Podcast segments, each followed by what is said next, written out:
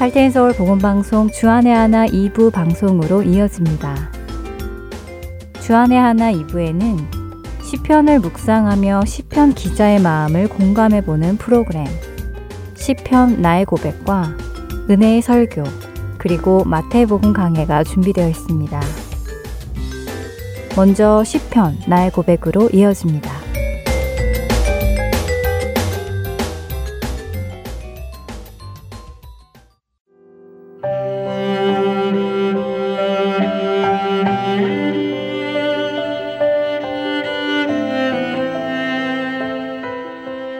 애청자 여러분 안녕하세요. 주님께 자신의 마음을 고백하는 시간. 시편 나의 고백. 진행의 민경은입니다.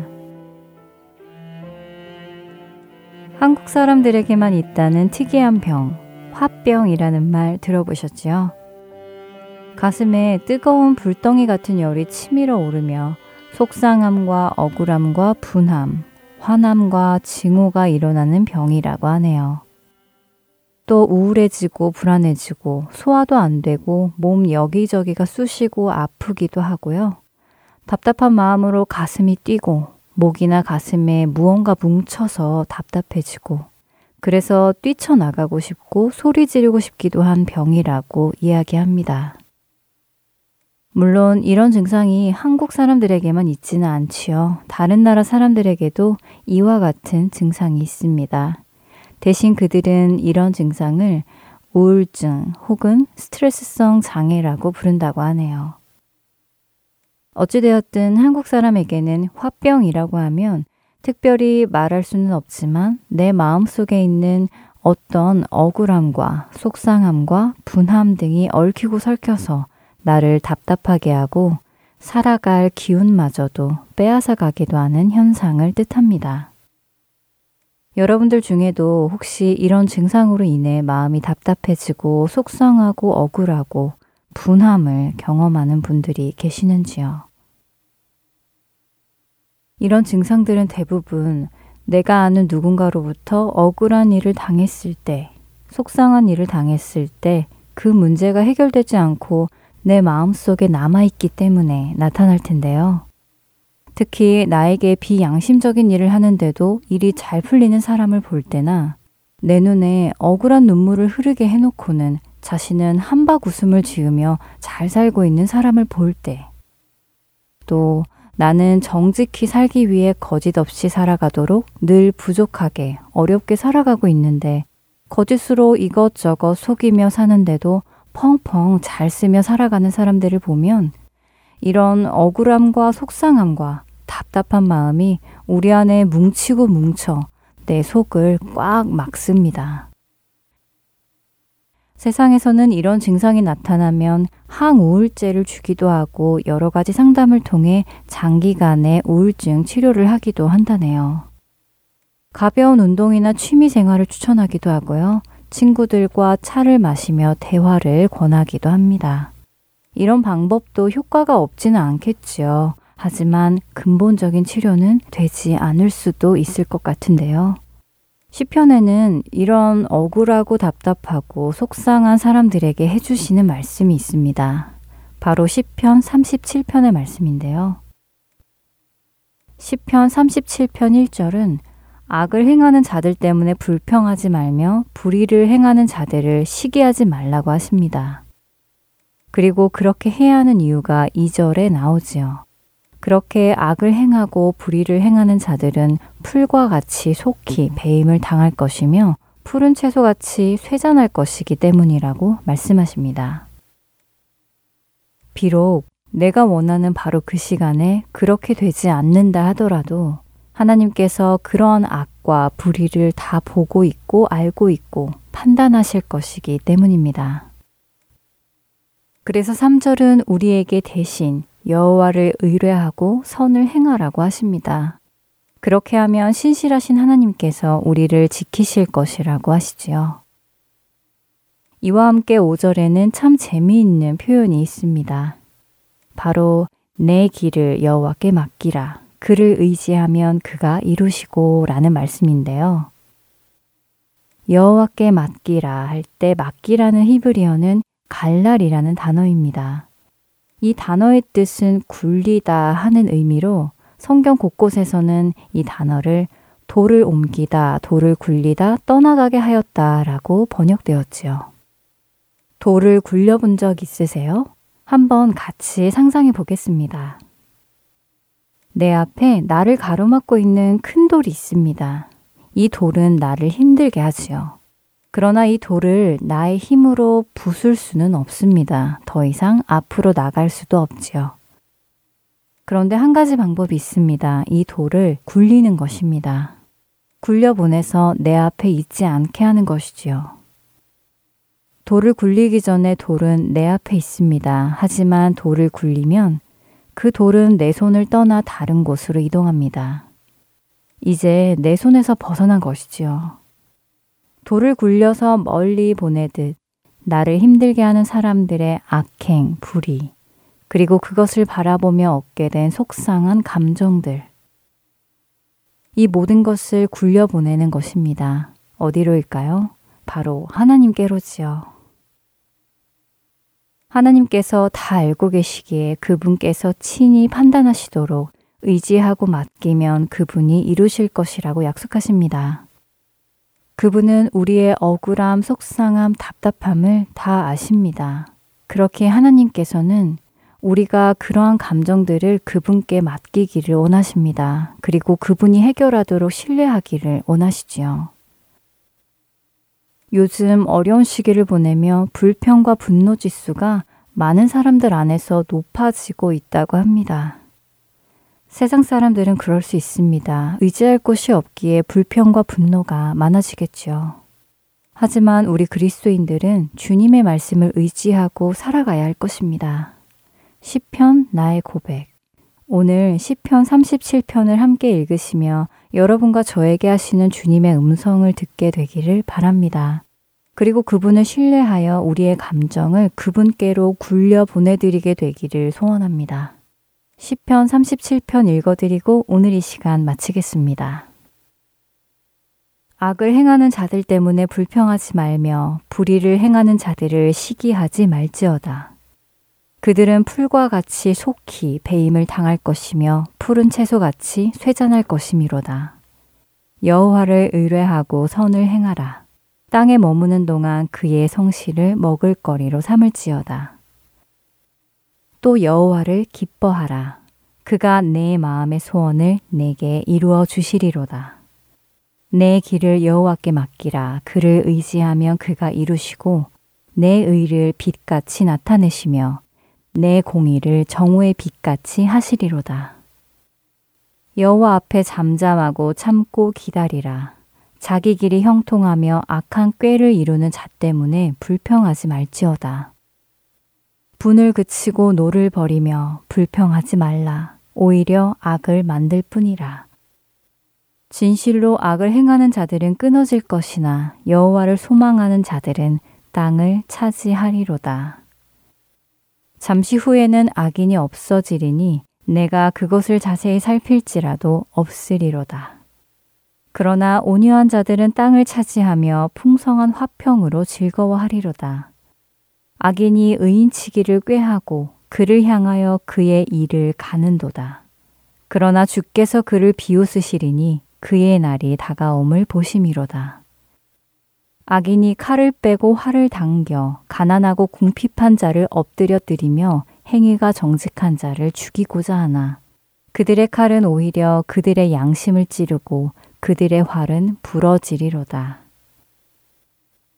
의인의 적은 소유가 악인의 풍부함보다 낫도다.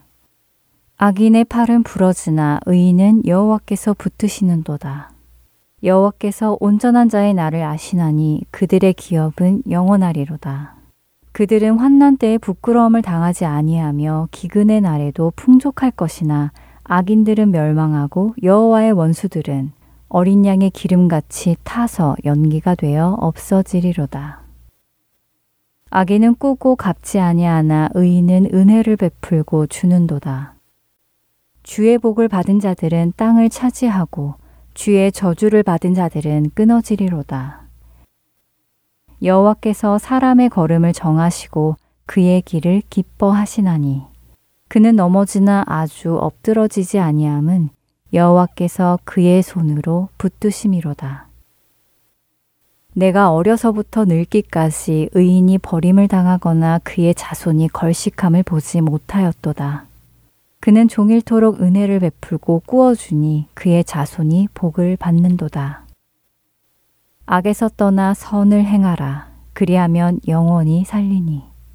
여호와께서 정의를 사랑하시고 그의 성도를 버리지 아니하심이로다. 그들은 영원히 보호를 받으나 악인의 자손은 끊어지리로다. 의인이 땅을 차지하며 거기서 영원히 살리로다. 의인의 입은 지혜로우며 그의 혀는 정의를 말하며 그의 마음에는 하나님의 법이 있으니 그의 걸음은 실족함이 없으리로다. 악인이 의인을 엿보아 살해할 기회를 찾으나 여호와는 그를 악인의 손에 버려두지 아니하시고 재판 때에도 정죄하지 아니하시리로다. 여호와를 바라고 그의 도를 지키라. 그리하면 내가 땅을 차지하게 하실 것이라. 악인이 끊어질 때에 내가 똑똑히 보리로다. 내가 악인의 큰 세력을 본즉 그 본래의 땅에 서 있는 나무 잎이 무성함 같으나 내가 지나갈 때에 그는 없어졌나니 내가 찾아도 발견하지 못하였도다.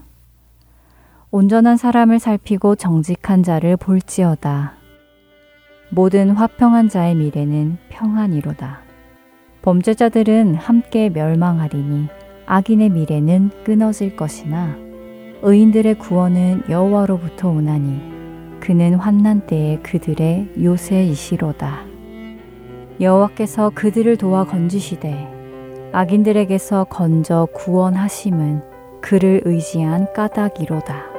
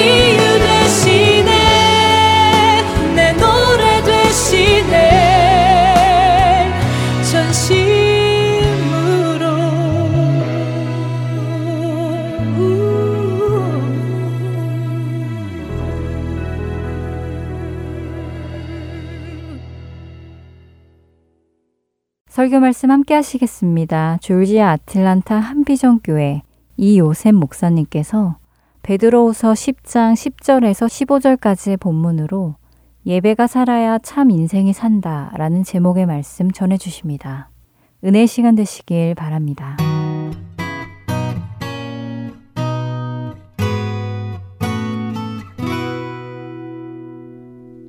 베드로 사도는 우리가 잘 아는 것처럼 예수님의 열두 제자 중에 한 사람이고 예루살렘 교회를 섬기고 또 아시아 지역과 로마 있는 지역의 교회까지도 섬겼던 우리 예수님께서 친히 사랑하시고 굳게 세워서 썼던 사도입니다. 이 사도가 교회를 상대로 해서 교회 편지 두 번을 보낸 것이 오늘 말씀에 실려 있습니다. 베드로 전서가 있고요. 후서가 있는데요. 베드로 전서 말씀을 보내고 나서 그래도 또 안타까운 마음이 있어서 후서 두 번째 편지를 보내게 됩니다. 근데 특별히 오늘 본문은 베드로 사도께서 이 두 번째 편지까지 편지를 계속 교회에 보내는 이유를 분명하게 쓰고 있는 것으로 우리는 느낄 수 있습니다. 그것이 뭐냐면 반복하는 말입니다. 오늘 짧은 말씀 속에 베드로 후서 1장 10절로부터는요, 10절에 어, 그러므로 형제들아 더욱 힘써 너희 부르심과 택하심을 굳게 하라.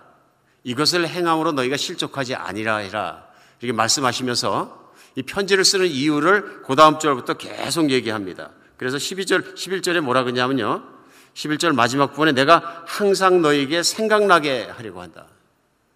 11절 말씀은 너희가 진리에 이미 서 있는 것을 내가 알고 있지만 그 진리를 다시 말하여서 편지 속에서 여러분을 항상 진리가 생각나게 하고 택하신가 부름 속에 바로 서 있게 하기 위해서 편지를 쓴다 얘기합니다. 곧 이어서 13절에도요. 내가 이 장막에 있을 동안 너를 일깨워 생각나게 함이 옳은 줄 여긴다. 이 장막은 물론 육신이죠. 아마 이때는 베드로 사도가 연세가 좀 되셨던 것 같습니다. 그래서 다시 얘기합니다. 내가 이 육신 속에 있는 동안에 여러분에게 생각나게 하는 것이 옳은 줄로 내가 생각한다. 그 다음에 우리 마지막 절에 내가 힘써 너희로 하여금 내가 떠난 후에라도 어느 때나 이런 것이 생각나게 하려 하노라. 다시 반복합니다. 뿐만 아니라 내가 육신의 장막을 벗고 그리스도께 가버린 다음에라도 내가 죽은 후에라도 여러분이 내 말이 생각나게 하기 위해서 편지를 쓴다고 얘기합니다. 오늘 이 말씀 속에 우리는 생각나게, 생각나게, 생각나게 계속 반복하는 사도의 말씀을 볼 수 있습니다. 근데 사실은 오늘 읽은 우리 1장에서만 그러는 것이 아니고요. 우리 3장에서도 편지를 쓰는 이유를 다시 한번 바뀝니다. 그래서 베드로후서 3장 1절로 2절에서는요. 사랑하는 자들아 내가 이제 둘째 편지를 너에게 쓰노니 이 두 편지로 너희의 진실한 마음을 일깨워 생각나게 하여 이렇게 얘기합니다. 그 다음에 2절에서도 거룩한 선지자들의 예언한 말씀과 주 대신 구주께서 너희 사도들로 말미암아 명하신 것을 기억하게 하려 하노라. 생각나게 한다, 기억하게 한다. 베드로 전후서를 보면서 우리는 끊임없이 발견할 수 있습니다. 우리 이 말씀 속에서 우리가 알 수 있는 것이 하나 있습니다. 그것이 뭐냐면 인간의 속성상에 가지고 있는 연약함입니다. 그 연약함이 뭐냐면 인간의 그 특징 중에서 배은망덕한 존재로 알려져 있습니다. 그래서 사자성어로 얘기한다면 그야말로 인류의 역사는 배은망덕의 역사다. 특별히 성경 안에서 그렇습니다. 그래 물론 우리 동양의 사자성어로 우리가 배은망덕이란 단어를 썼습니다만은 그 얘기는 뭐냐면 은혜를 배신하고 어떤 끼친 덕을 잊어버리는 거죠. 그래서 덕을 내가 받던 혜택을 잊어버리고 은혜를 정말로 갚지 않는 그런 것을 배은망독한 태도다. 성경 구약 안에서 우리는 이것을 확실하게 알 수 있는 것이 뭐냐면요. 이스라엘의 역사 속의 것이랍니다. 하나님은 선택받을 자격이 없는 이스라엘 사람들을 선택하셔서 하나님이 어떤 분이신지를 보여주셨습니다. 그래서 이스라엘 백성에게 중요했던 건 뭐냐면 하나님께서 이 세상에 그들을 자녀로 부르신 부르심과 그들을 자기 백성으로 택하여 주신 것입니다. 그래, 부르심과 택함이 받은 백성이거든요. 그래, 하나님과 약속을 하고 하나님의 자녀가 됐음에도 불구하고 이들이 결국은 하나님께 배은방독한 삶의 모습을 보여줍니다. 이런 모습은 이스라엘의 시작이라고 얘기할 수 있는 이스라엘이라고 불렸던 야곱의 인생부터 나타나기 시작합니다. 야곱이 아마 큰 은혜를 받은 것은 뭐냐면요. 야복과 나루토에서 그가 죽을 위기 앞에서 형에게 죽음을 당하게 생겼자 하나님께 붙들고 매달리고 기도해서 하나님의 은혜를 입은 사건입니다. 그때 하나님께서 그를 사람을 속이는 자 사기꾼 야곱이란 이름으로부터 이스라엘이라는 이름으로 바꿔주십니다. 어쩌면 이것이 이스라엘의 시작이고요. 그래서 그 아들 열둘이 이스라엘의 부족이 됩니다. 하나님의 큰 부르심과 택함을 잊고 하나님의 백성의 첫 번째 길을 시작했다고 봐도 과언이 아닙니다.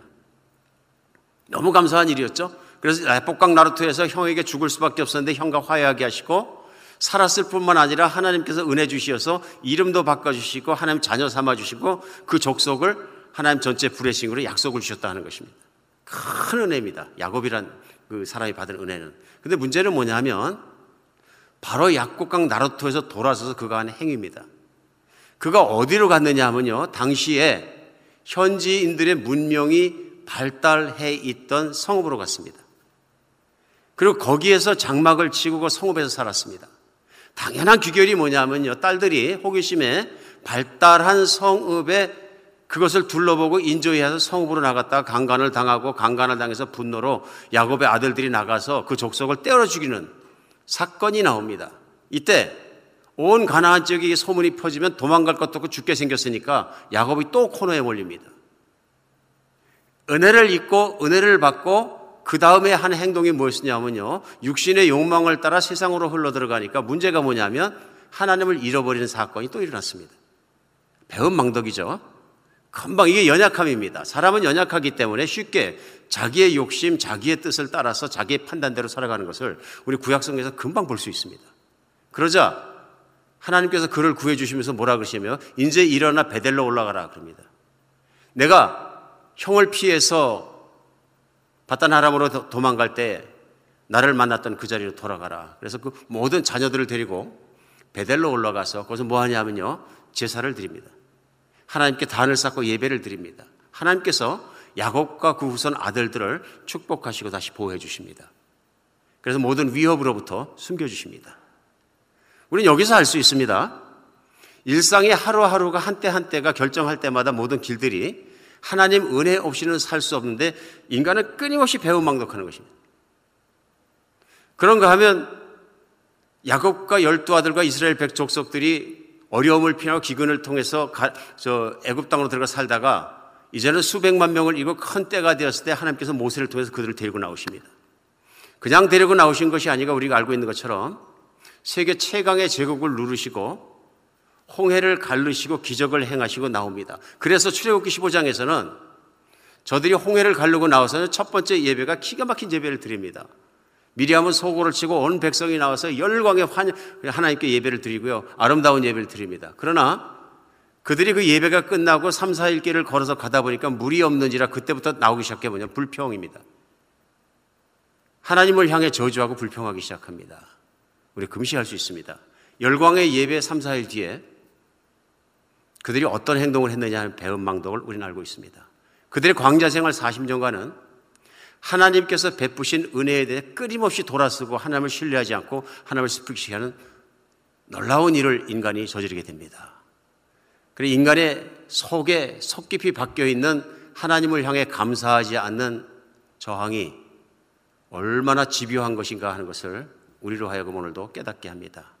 장정 60만 중에 여호수아와 갈렙 딱 두 사람만이 하나님께 감사하고 신뢰하고 의지하고 하나님의 뜻대로 사랑하며 나갈 수 있는 신앙의 사람으로 성경은 보여지고 있습니다. 은혜가 지속하기가 그렇게 힘이 듭니다. 구약 성경에 있던 이스라엘 족속만 그런 것이 아니라 우리도 신앙생활을 하다 보면 그런 생각이 듭니다. 야, 은혜 지키기가 참 어렵구나.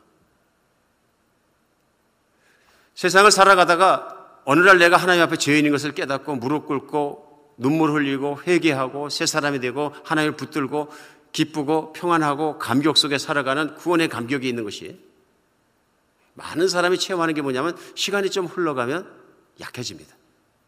그리고 심지어는 잊어버립니다. 그리고 결과적으로 나오는 게 뭐냐면요. 마음으로 하나님을 떠나게 됩니다. 이스라엘 백성만 그런 것이 아니라 오늘날 기독교인도 오늘날 그리스도인들도 예수님을 믿고 은혜를 받고 그 은혜를 지키는 것이 그렇게 어렵습니다. 왜 그렇습니까? 있습니다. 내가 어떤 존재를 되었는지 어떤 은혜를 받았는지 하나님이 어떻게 대해 주셨는지 잊어버립니다. 잊어버리는 나오는 결과는 많합니다. 그것이 뭐냐면 마음으로 하나님을 떠나서 마음이 다른 데로 흘러가는 것입니다. 그래서 곰곰이 찾아보면 마음이 흘러간 곳이 있습니다. 내 마음이 하나님보다 더 향하고 있는 것, 더 관심 있는 것, 더 집착하고 있는 것들을 우리는 쉽게 찾아낼 수 있습니다. 오늘 말씀 속에 사도 베드로께서 가장 교인들을 보면서 걱정했던 것이 있던 겁니다. 고난이 다가오고 핍박이 다가오고 환란이 다가오니까 믿음이 약한 사람이 흘러 떠내려갈까봐 걱정하고 있습니다. 흘러 떠내려간다는 얘기는 뭐냐면요. 가만히 있으면 믿음이 지켜지는 것이 아니라 가만히 있으면 믿음이 없어지고 믿음을 갖지 못했던 세상의 삶으로 다시 돌아가기 시작한다 그러니 다시 돌아가기 시작한다. 그래 오늘 본문 말씀도 베드로후서 1장 10절에서는 바로 너희의 택하심과 부르심을 굳게 하라. 오늘 특별히 그것을 생각나게 하는 것입니다. 뭘 생각나게 하느냐? 택하심과 부르심을 생각나게 하는 것입니다. 그래서 베드로 전서와 베드로 후서는 그리스도인이 받은 부르심과 택하심이 어떤 것인지를 분명하게 다시 설명합니다. 그래서 베드로전서 1장에서는요. 1장 3절과 4절에 산 소망이 있게 하셨다 이렇게 말씀하죠. 이게 부르심입니다. 우리 주 예수 그리스도의 아버지 하나님을 찬송하려다 그가 많으신 궁율대로 예수 그리스도를 죽은 자 가운데서 부활하게 하심으로 말미암아 우리를 거듭나게 하사 산 소망이 있게 하시며 베드로전서 베드로전서 1장 3절 말씀이에요. 4절에는요. 썩지 않고 더럽지 않고 쇠하지 않은 유업을 있게 하시나니 곧 너희를 위하여 하늘에 간직하신 것이라. 산 소망이 있게 했다. 세상에 있는 소망도 세상에 있는 희망도 사람들에게 힘이 있게 하는데요. 목표가 있기 때문에 그걸 이루기 어떤 목표 하나를 붙잡은 마음으로 살아가지 않습니까? 이제 그리스도 예수로 말미암아 우리가 죽지 않고 계속 살고 영원히 살며 새 하늘과 새 땅에 살고 하나님의 약속으로 말미암아 그것을 살아있는 소망을 쥔 사람이 됐다 그런 얘기죠. 이것이 뭐냐면은 썩어서 죽을 옛사람으로부터 그리스도 예수로 말미암아 우리를 깨끗한 사람으로 만들어 주시고 하나님의 자녀로 삼아 주신 하나님께서 우리에게 주신 거룩한 부르심입니다.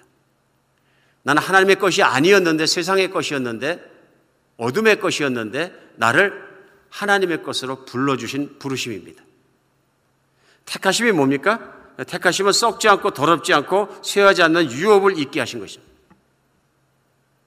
하나님의 자녀가 돼서 하나님의 것을 다 잊게 하신 하나님의 선택이 따로 있다. 그러면서 베드로전서 2장에서는 그 택하심을 구체적으로 다시 한번 설명합니다. 2장 9절에요.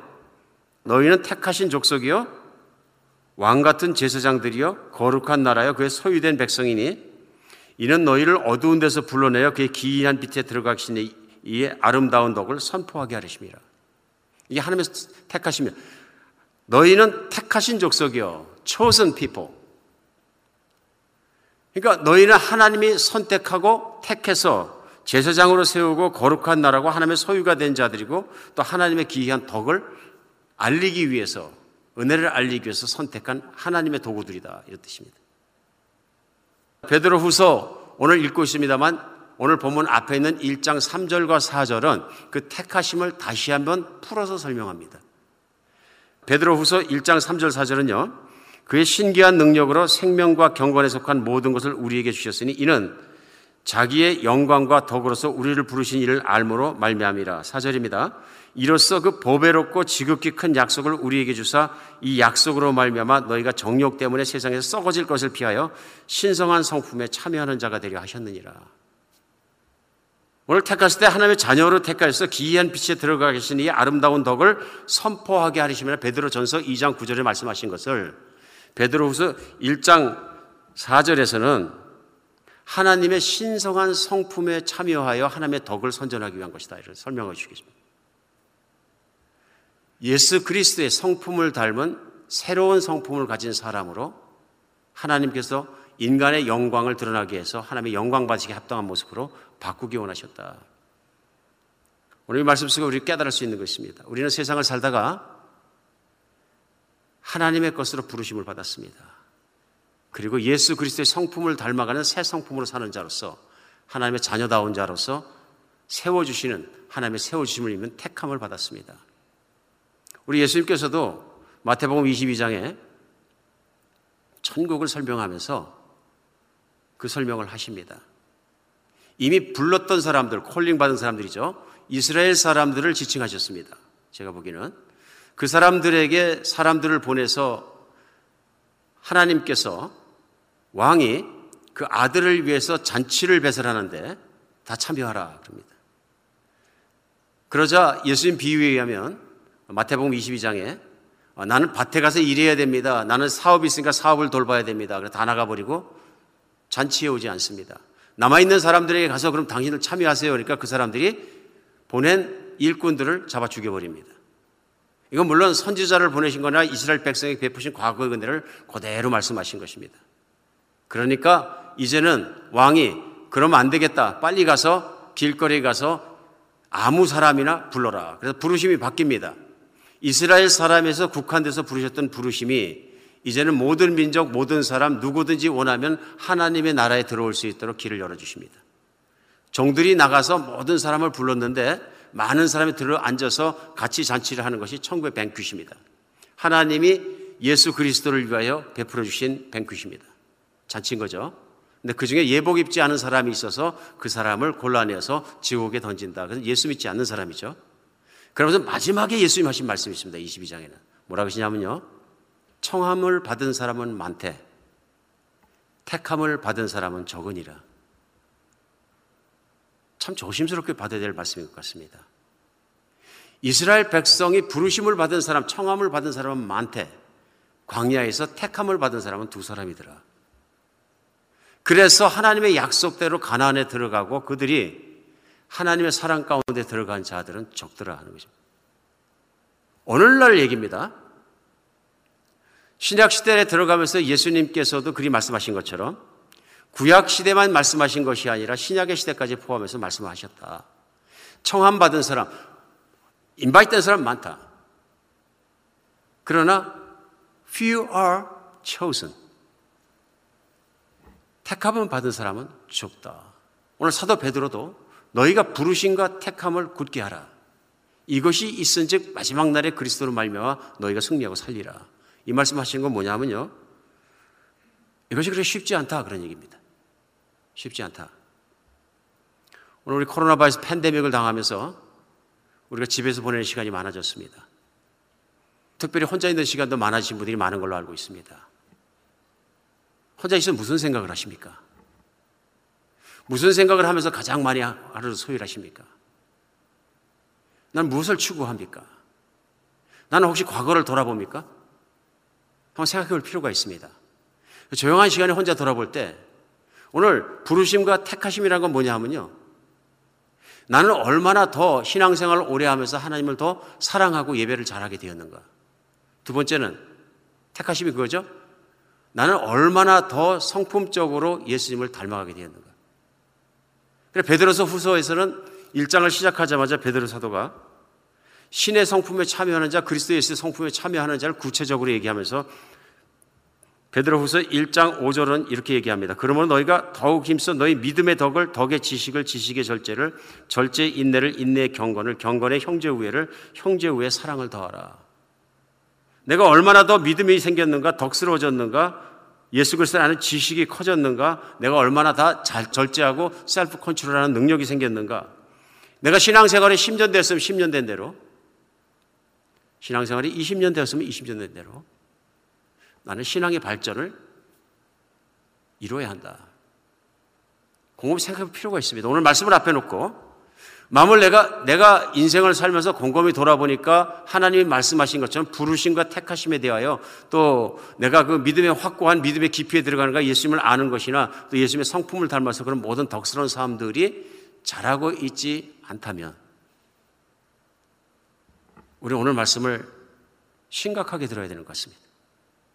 하나님은 영이시니 소홀한 예배를 받지 않으신다. 신령과 진정으로 예배드리라는 것은 우리가 내가 부르기는 하나님 아버지는 영이십니다.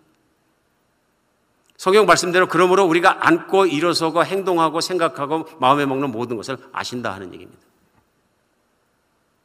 오늘 이 말씀 속에 우리가 이러한 시간들을 지나가면서 다른 건 몰라도 말씀 가운데 우리가 하나님의 중심으로 돌아가는 시간이 되었으면 좋겠습니다. 오늘 베드로 사도는 다른 어떤 것보다도 너희가 이미 알고 있는 진리고 이 모든 것이고 내가 부르시면 알고 있지만 내가 오늘 하는 일은 뭐냐면 여러분 생각나게 하는 것을 하나님이 보내신 나의 사역이라고 믿는다는. 오늘날도 하나님께서는 교회 강단에 목회자를 보내셔서 말씀을 생각나게 하는 사역을 시키신다고 믿습니다.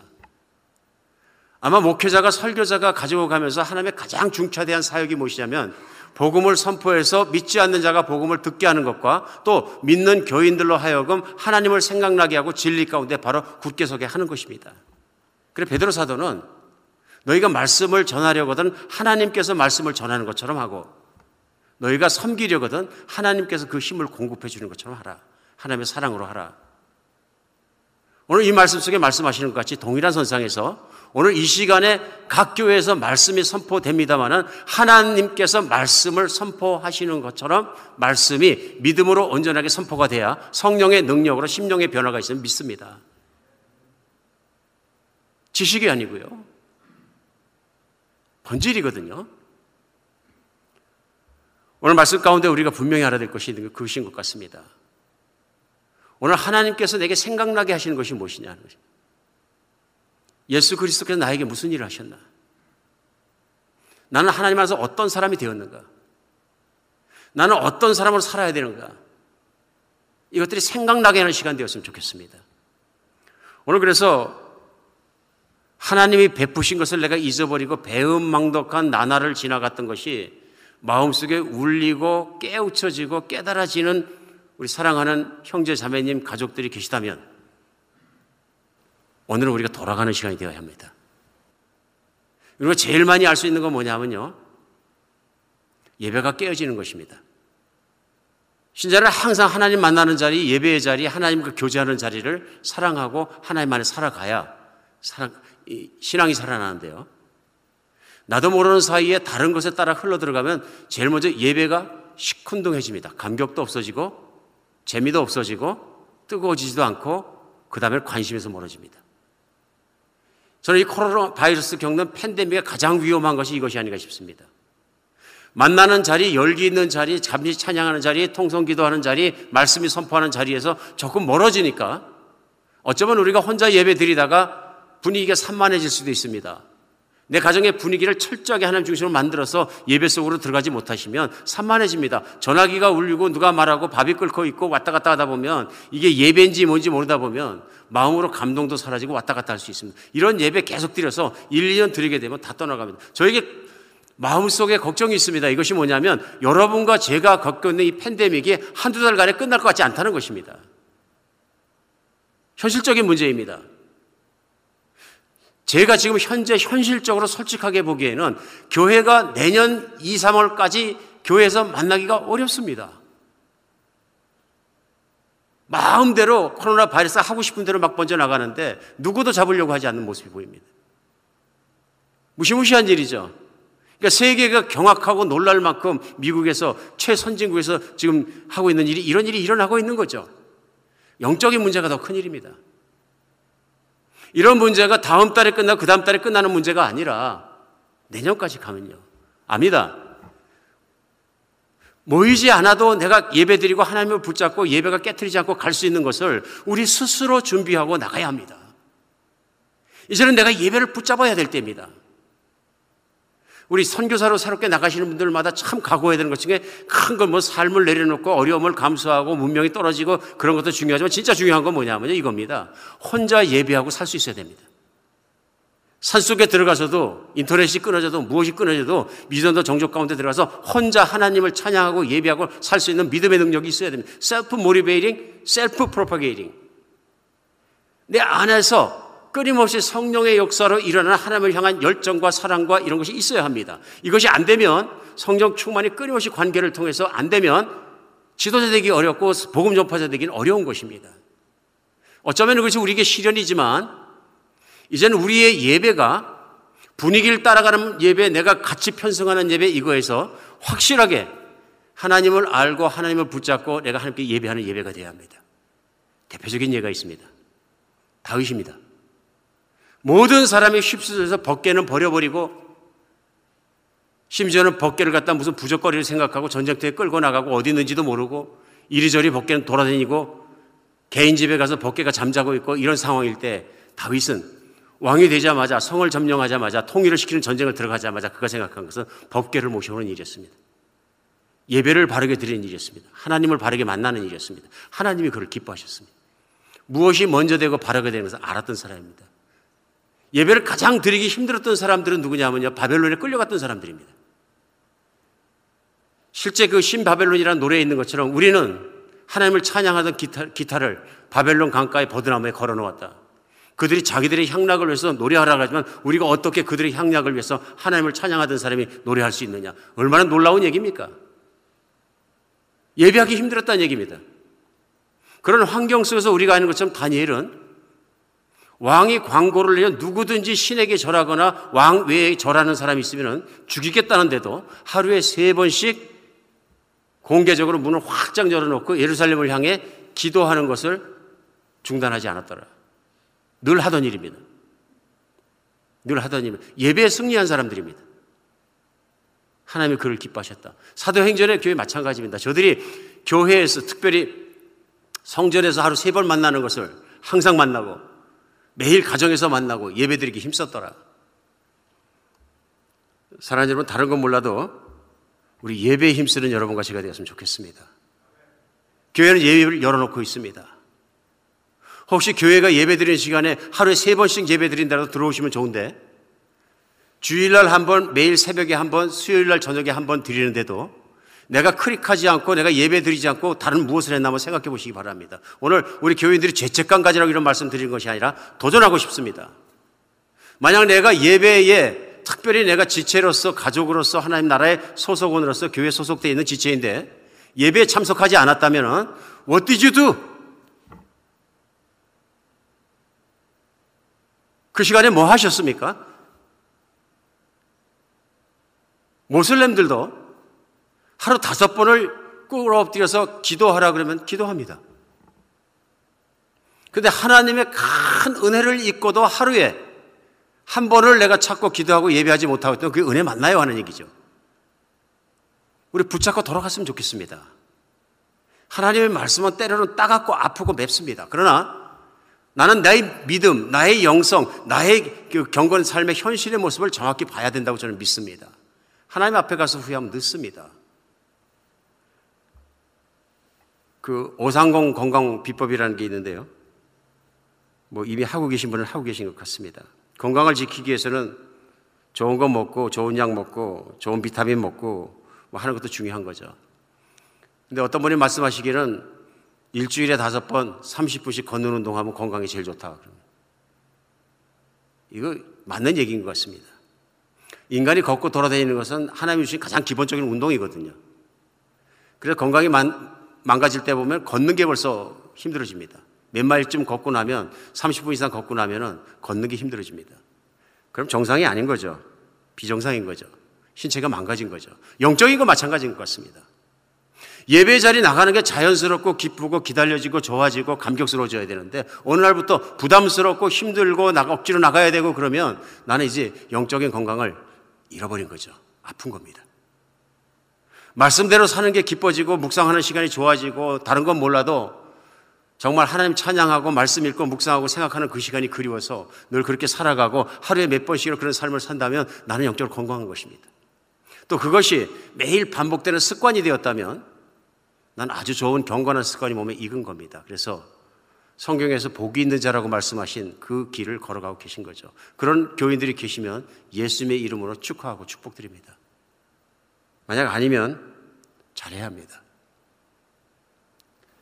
여러분 예전에 비행기 타는 것이 흔하지 않던 시절에는 배고프게 비행기를 타고 다니는 사람들이 많았습니다. 이유는 한 가지입니다.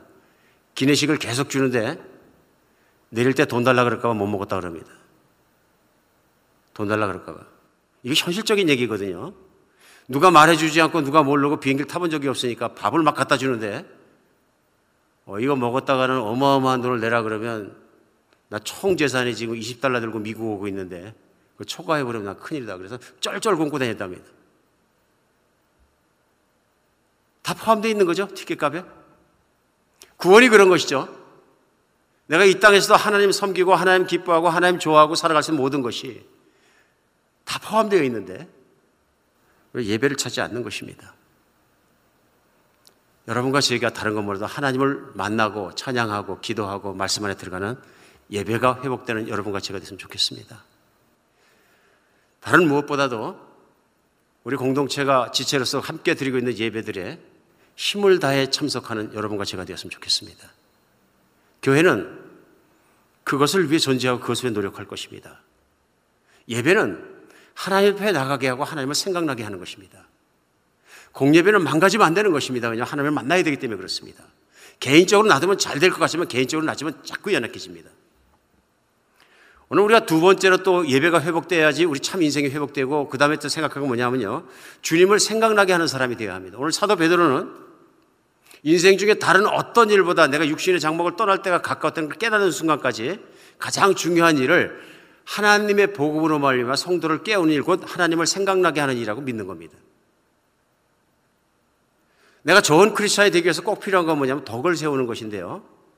하나님 나라의 최고의 덕은 무엇이냐면 다른 사람을 사랑해서 복음을 전파해 주는 것과 그 복음이 전파해서 믿는 사람끼리 하나님을 잘 따라갈 수 있도록 서로 생각나게 하고 격려해 주고 도와주고 붙들어 주는 것입니다.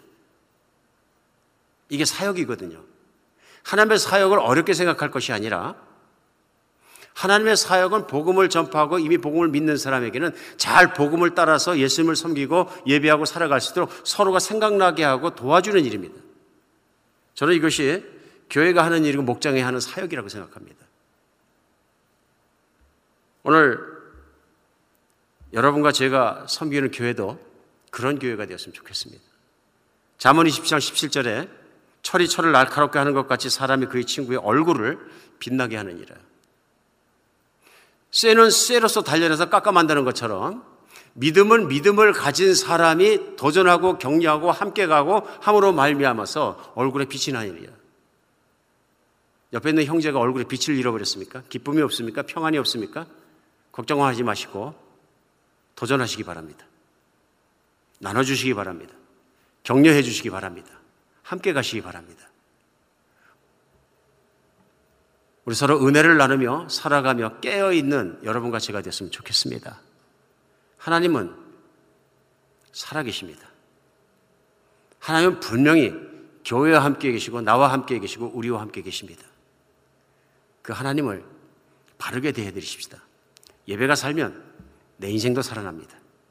예배가 멀어지면 내 인생도 죽어갑니다. 우리 신앙인입니다. 우리 그리스도인입니다. 이 상황 때문에 믿음이 흔들려서는 안 됩니다. 어떠한 상황이 오더라도 하나님을 더 잘 섬기고 예배할 수 있는 교회와 우리 각 개인이 되었으면 좋겠습니다.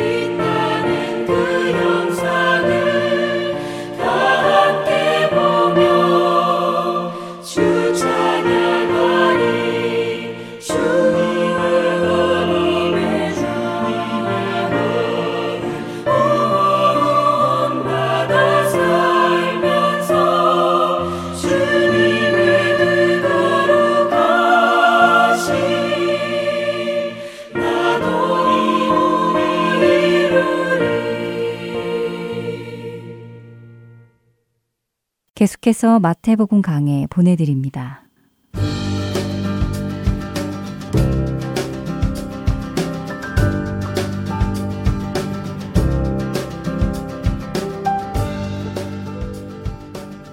할텐 서울 복음방송 애청자 여러분 안녕하세요. 마태복음 강의 김태정 목사입니다. 오늘은 마태복음 20장의 내용을 함께 살펴보려고 하는데 20장은 포도원의 품꾼 이야기, 십자가 부활, 요한과 야고보 어머니의 청탁, 그리고 두 맹인을 고치신 이야기로 구성이 되어 있습니다. 가장 먼저 등장하는 포도원의 품꾼 이야기는 일반적인 경제관념을 가진 사람들에게는 정말 이상하게 들리는 이야기입니다. 1절부터 10절까지의 말씀입니다. 천국은 마치 품꾼을 얻어 포도원에 들여보내려고 이른 아침에 나간 집주인과 같으니 그가 하루 한 데나리온씩 품꾼들과 약속하여 포도원에 들여보내고 또 제3시에 나가보니 장터에 놀고 서 있는 사람들이 또 있는지라. 그들에게 이르되 너희도 포도원에 들어가라. 내가 너희에게 상당하게 주리라 하니 그들이 가고 제6시와 제9시에 또 나가 그와 같이 하고 제11시에도 나가보니 서 있는 사람들이 또 있는지라. 이르되 너희는 어찌하여 종일토록 놀고 여기 서 있느냐? 이르되 우리를 품꾼으로 쓰는 이가 없음이니이다. 이르되 너희도 포도원에 들어가라 하니라 저물매 포도원 주인이 청지기에게 이르되 품꾼들을 불러 나중 온 자로부터 시작하여 먼저 온 자까지 삭슬 주라 하니 제11시에 온 자들이 와서 한 데나리온씩을 받거늘 먼저 온 자들이 와서 더 받을 줄 알았더니 그들도 한 데나리온씩 받은지라. 이 말씀은 지난주에 살펴보았던 19장 후반부의 이야기, 즉 모든 것을 버리고 예수님을 먼저 따른 제자들이 받을 상급에 대한 베드로의 질문과 연결된 내용입니다. 예수님께서는 자신이 영광의 보좌에 앉으실 때 제자들도 함께 그 자리에 있을 것을 말씀하셨습니다. 그런데 그 이야기의 끝인 30절에서 그러나 먼저 된 자로서 나중되고 나중된 자로서 먼저 될 자가 많으니라 라며 오늘 본문을 함께 말씀하고 계신 것입니다. 이 이야기를 들으면서 마음속에 불편함이 생기는 것은 아마도 당연한 일일 것입니다. 물론 주는 사람 마음대로 준다는데 할 말은 없지만 먼저 와서 열심히 일한 이들의 입장으로는 공평치 않다고 생각될 수 있습니다. 각자 계약한 대로 받은 것은 분명한 사실이고 거부할 수 없는 일이지만 분명 뭔가 개운하지는 않은 일들이 일어나고 있습니다.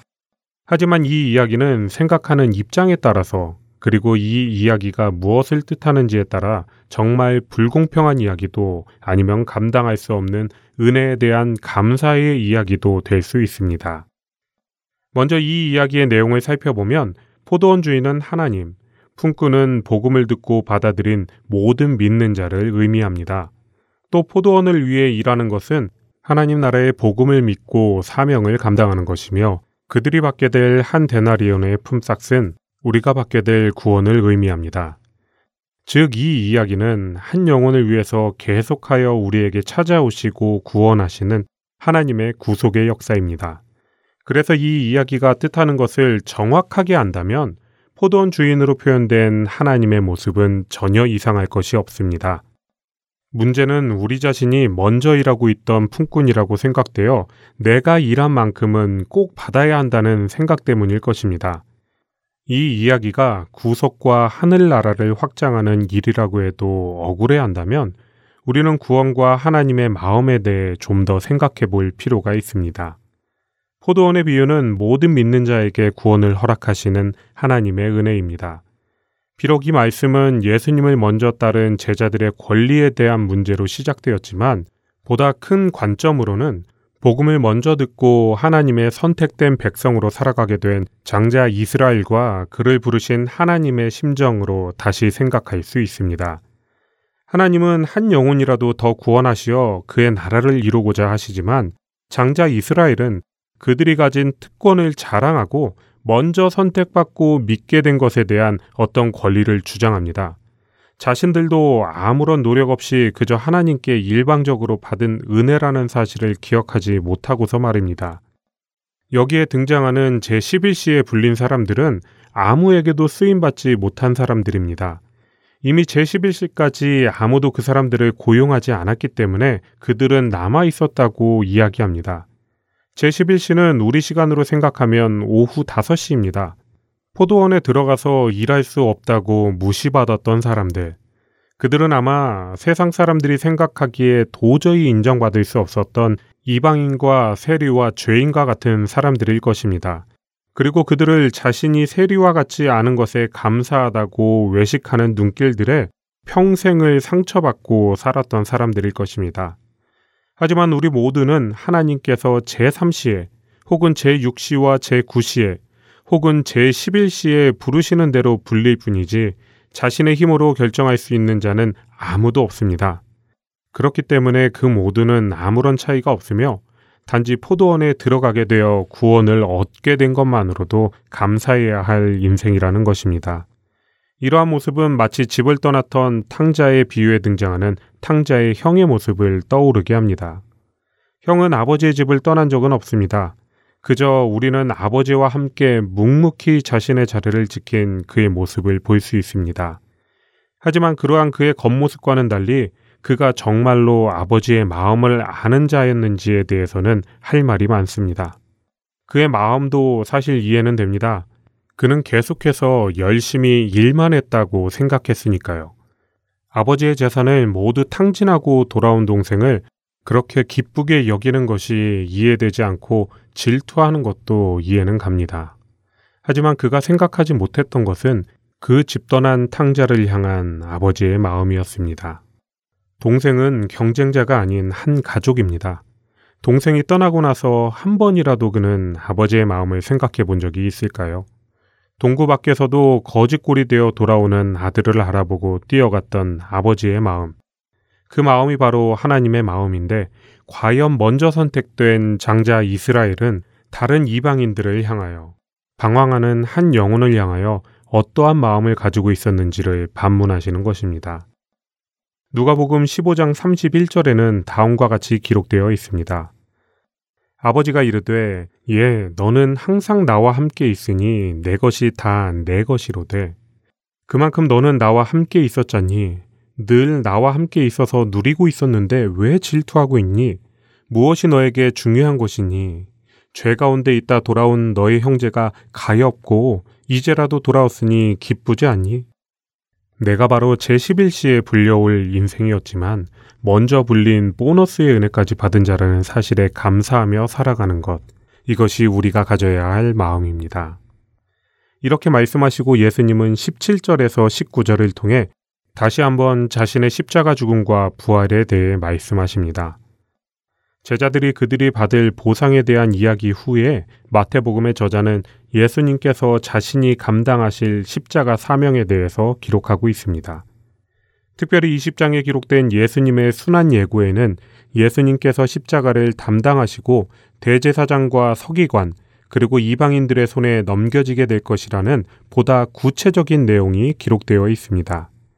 예수님의 순환의 시간이 다가올수록 순환에 대한 예고는 더욱 확실해지지만 안타깝게도 이 순환에 대한 이야기 다음에는 다시 그들이 이 땅에서의 욕심을 버리지 못하고 한 자리 차지할 생각으로 예수님께 청탁하는 이야기가 등장합니다. 겸손함으로 죽기까지 순종하는 예수님의 이야기 후에도 여전히 깨닫지 못하는 우리의 연약함이 20장을 통해 계속하여 드러나고 있는 것입니다. 20절부터 24절의 말씀입니다. 그때 세베대의 아들의 어머니가 그 아들들을 데리고 예수께 와서 절하며 무엇을 구하니? 예수께서 이르시되 무엇을 원하느냐? 이르되 나의 이 두 아들을 주의 나라에서 하나는 주의 우편에 하나는 주의 좌편에 앉게 명하소서. 예수께서 대답하여 이르시되 너희는 너희가 구하는 것을 알지 못하는도다 내가 마시려는 잔을 너희가 마실 수 있느냐? 그들이 말하되 할 수 있나이다. 이르시되 너희가 과연 내 잔을 마시려니와 내 좌우편에 앉는 것은 내가 주는 것이 아니라 내 아버지께서 누구를 위하여 예비하셨든지 그들이 얻을 것이니라. 열제자가 듣고 그 두 형제에 대하여 분이 여기거늘. 바로 그때입니다. 예수님의 십자가와 부활에 대한 이야기가 나온 바로 그때에 가장 높은 자리를 얻게 해달라고 부탁한 것이지요. 분명히 예수님은 먼저 된 자가 나중될 것이라고 말씀하셨고 십자가 사명에 대한 죽기까지 순종을 말씀하셨지만 이 두 형제는 자기 자신이 높아질 것에만 초점을 두고 있었던 것이 문제였습니다. 그래서 예수님께서 말씀하시는 감당해야 하는 잔, 즉 고난에 대해서도 다 감당할 수 있다고 자신합니다. 사실 예수님께서는 온 인류의 구원을 위한 희생과 성김인 십자가의 모범을 보이시고 제자들도 예수 이름 때문에 고난을 받을 것을 말씀하신 것입니다. 예수님께서는 계속하여 십자가 고난에 대해 말씀하셨지만 제자들은 처음에는 그런 일이 일어나지 않을 것이라고 두 번째는 두려워했으며 그리고 이번에는 고난보다는 자신의 위치에 더욱 주목하고 있습니다. 많이 양보해서 이제는 예수님의 십자가는 인정하더라도 얼마 되지 않아 곧 그들이 한 자리를 차지할 때가 다가올 것이라고 생각한 것입니다. 그래서 그들은 자신있게 예수님의 그 잔을 마실 수 있다고 대답했을 것입니다. 그들은 예수님의 가장 가까운 제자들이었지만 여전히 그 십자가와 제자도에 대해서 알지 못했고 이 두 형제의 청탁에 대해 다른 제자들이 똑같이 분노했다는 사실은 그 두 형제뿐만 아니라 예수님의 남은 제자들 모두가 두 형제와 동일한 생각을 가지고 있었다는 것을 보여줍니다. 하지만 이번에도 예수님은 다시 한번 하나님 나라의 가치는 이 세상의 기준과 가치와 다르다고 26절과 28절을 통해 알려주십니다. 너희 중에는 그렇지 않아야 하나니 너희 중에 누구든지 크고자 하는 자는 너희를 섬기는 자가 되고 너희 중에 누구든지 으뜸이 되고자 하는 자는 너희의 종이 되어야 하리라. 인자가 온 것은 섬김을 받으려 함이 아니라 도리어 섬기려 하고 자기 목숨을 많은 사람의 대속물로 주려 함이니라. 세상에서 듣지도 보지도 못한 일을 예수님은 말씀하십니다. 자신들의 것을 인정하고 찾으려 하는 제자들에게 예수님은 줄기차게 그것을 포기하고 반대로 행동하라고 말씀하십니다. 나중된 자가 먼저 되고 크고자 하는 자가 섬기는 이율 배반적인 제자의 삶은 우리의 삶의 목적이 무엇인지에 따라 인정될 수 있습니다. 나를 인정받고자 하는 삶은 절대로 할 수 없지만 하나님의 마음이 무엇인지 아는 인생은 반드시 이러한 삶을 살 수밖에 없습니다. 만약 하늘에서의 받는 상급과 인정이 우리의 성과에 따라 결정되는 것이고 그것이 다시 한번 행복을 결정하는 일이 된다면 그러한 삶은 이 땅에서의 삶과 하나도 차이가 없습니다.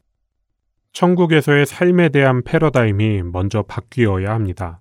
아니, 하나님의 진정한 은혜를 경험한다면 이미 패러다임이 바뀌어 있어야 할 것입니다. 내가 잘 살기 위해 이 땅에서 순종하는 것이 아니라 내가 받은 은혜가 있기에 예수님의 그 사랑에 감사하기에 순종하는 삶이 천국 가는 사람의 삶입니다. 만약 하늘나라에서 잘 먹고 잘 사는 것을 생각해서 이 땅을 투자의 개념으로 생각하며 접근하는 것은 겉모양은 순종일지 모르지만 결국은 자신의 욕심을 채우려는 투자일 뿐입니다. 결국 자신의 힘으로 투자하여 무언가를 얻고자 하는 삶이라면 예수님과는 아무런 관계가 없는 인생이기 때문에 그는 나중된 자의 자리마저도 확신할 수 없게 됩니다. 그리고 마태복음의 저자는 천국에서의 기준과 섬김에 대한 이야기 후에 앞을 보지 못하는 소경을 고치시는 예수님의 사역을 기록하면서 20장을 마무리합니다. 29절에서 34절의 말씀입니다. 그들이 여리고에서 떠나갈 때에 큰 무리가 예수를 따르더라. 맹인 두 사람이 길가에 앉았다가 예수께서 지나가신다 함을 듣고 소리질러 이르되 주여 우리를 불쌍히 여기소서 다윗의 자손이여 하니 무리가 꾸짖어 잠잠하라 하되 더욱 소리질러 이르되 주여 우리를 불쌍히 여기소서. 다윗의 자손이여 하는지라. 예수께서 머물러 서서 그들을 불러 이르시되 너희에게 무엇을 하여 주기를 원하느냐? 이르되 주여 우리의 눈뜨기를 원하나이다.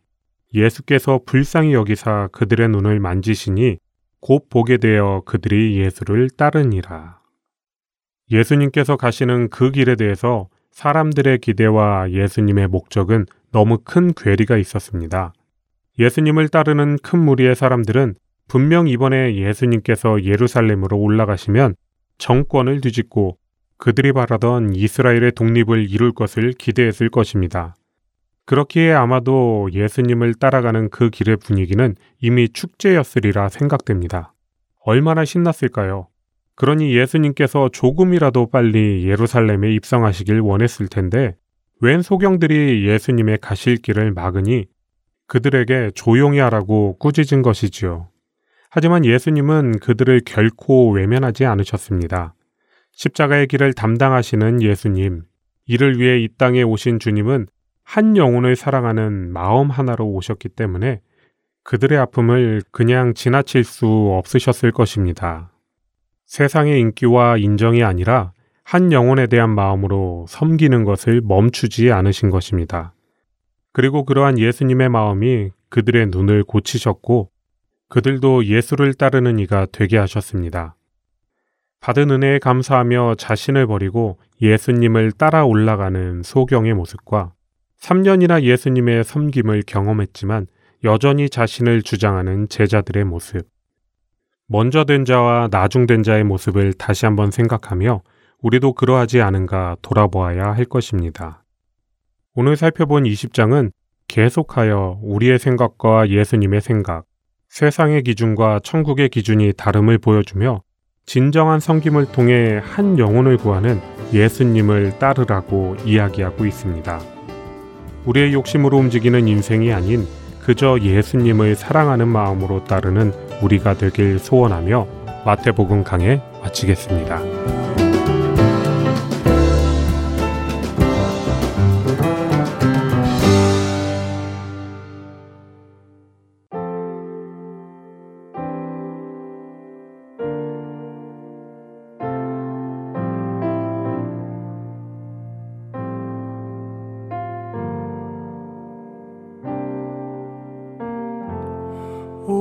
섬김이 더 낮은 곳으로 우리의 고백이 더 낮은 곳으로 쓰러져 있는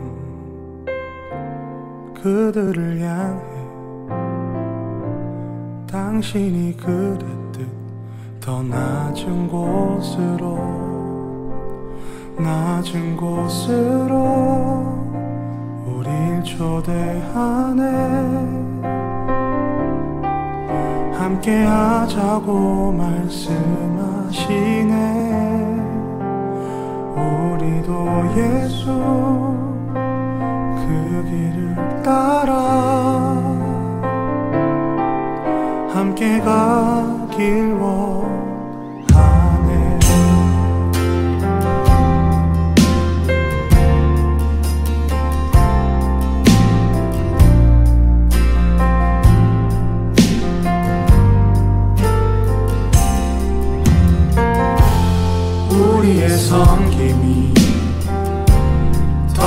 낮은 곳으로 우리의 고백이 더 낮은 곳으로 쓰러져 있는 그들을 향해